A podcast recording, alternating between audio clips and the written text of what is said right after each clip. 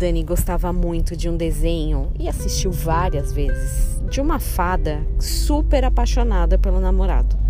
No dia do casamento, com o amor da sua vida, aquele que parecia perfeito, ela descobre que estava sendo traída.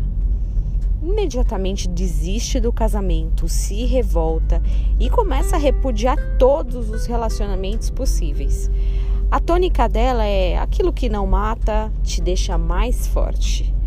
Fica tranquilo que, como todos os desenhos infantis, no final dá tudo certo, mas que a personagem se amarga em 80% do desenho, isso não temos dúvidas.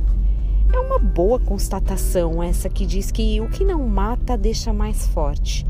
Mas às vezes eu tenho a impressão que confundimos ficar mais fortes com ficar mais duros ou ficar mais amargos.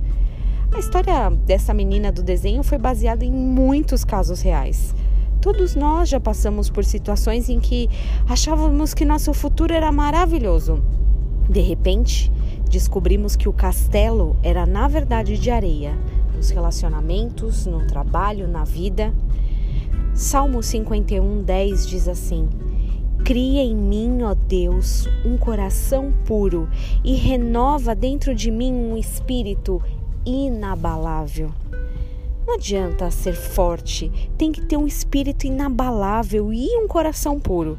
Essa equação garante que o que não nos mata nos deixe realmente mais fortes, não insensíveis. Seremos inabaláveis, não repelentes de relacionamentos. Espírito inabalável, tem coisa mais imbatível, mais duradoura do que isso? Não tem.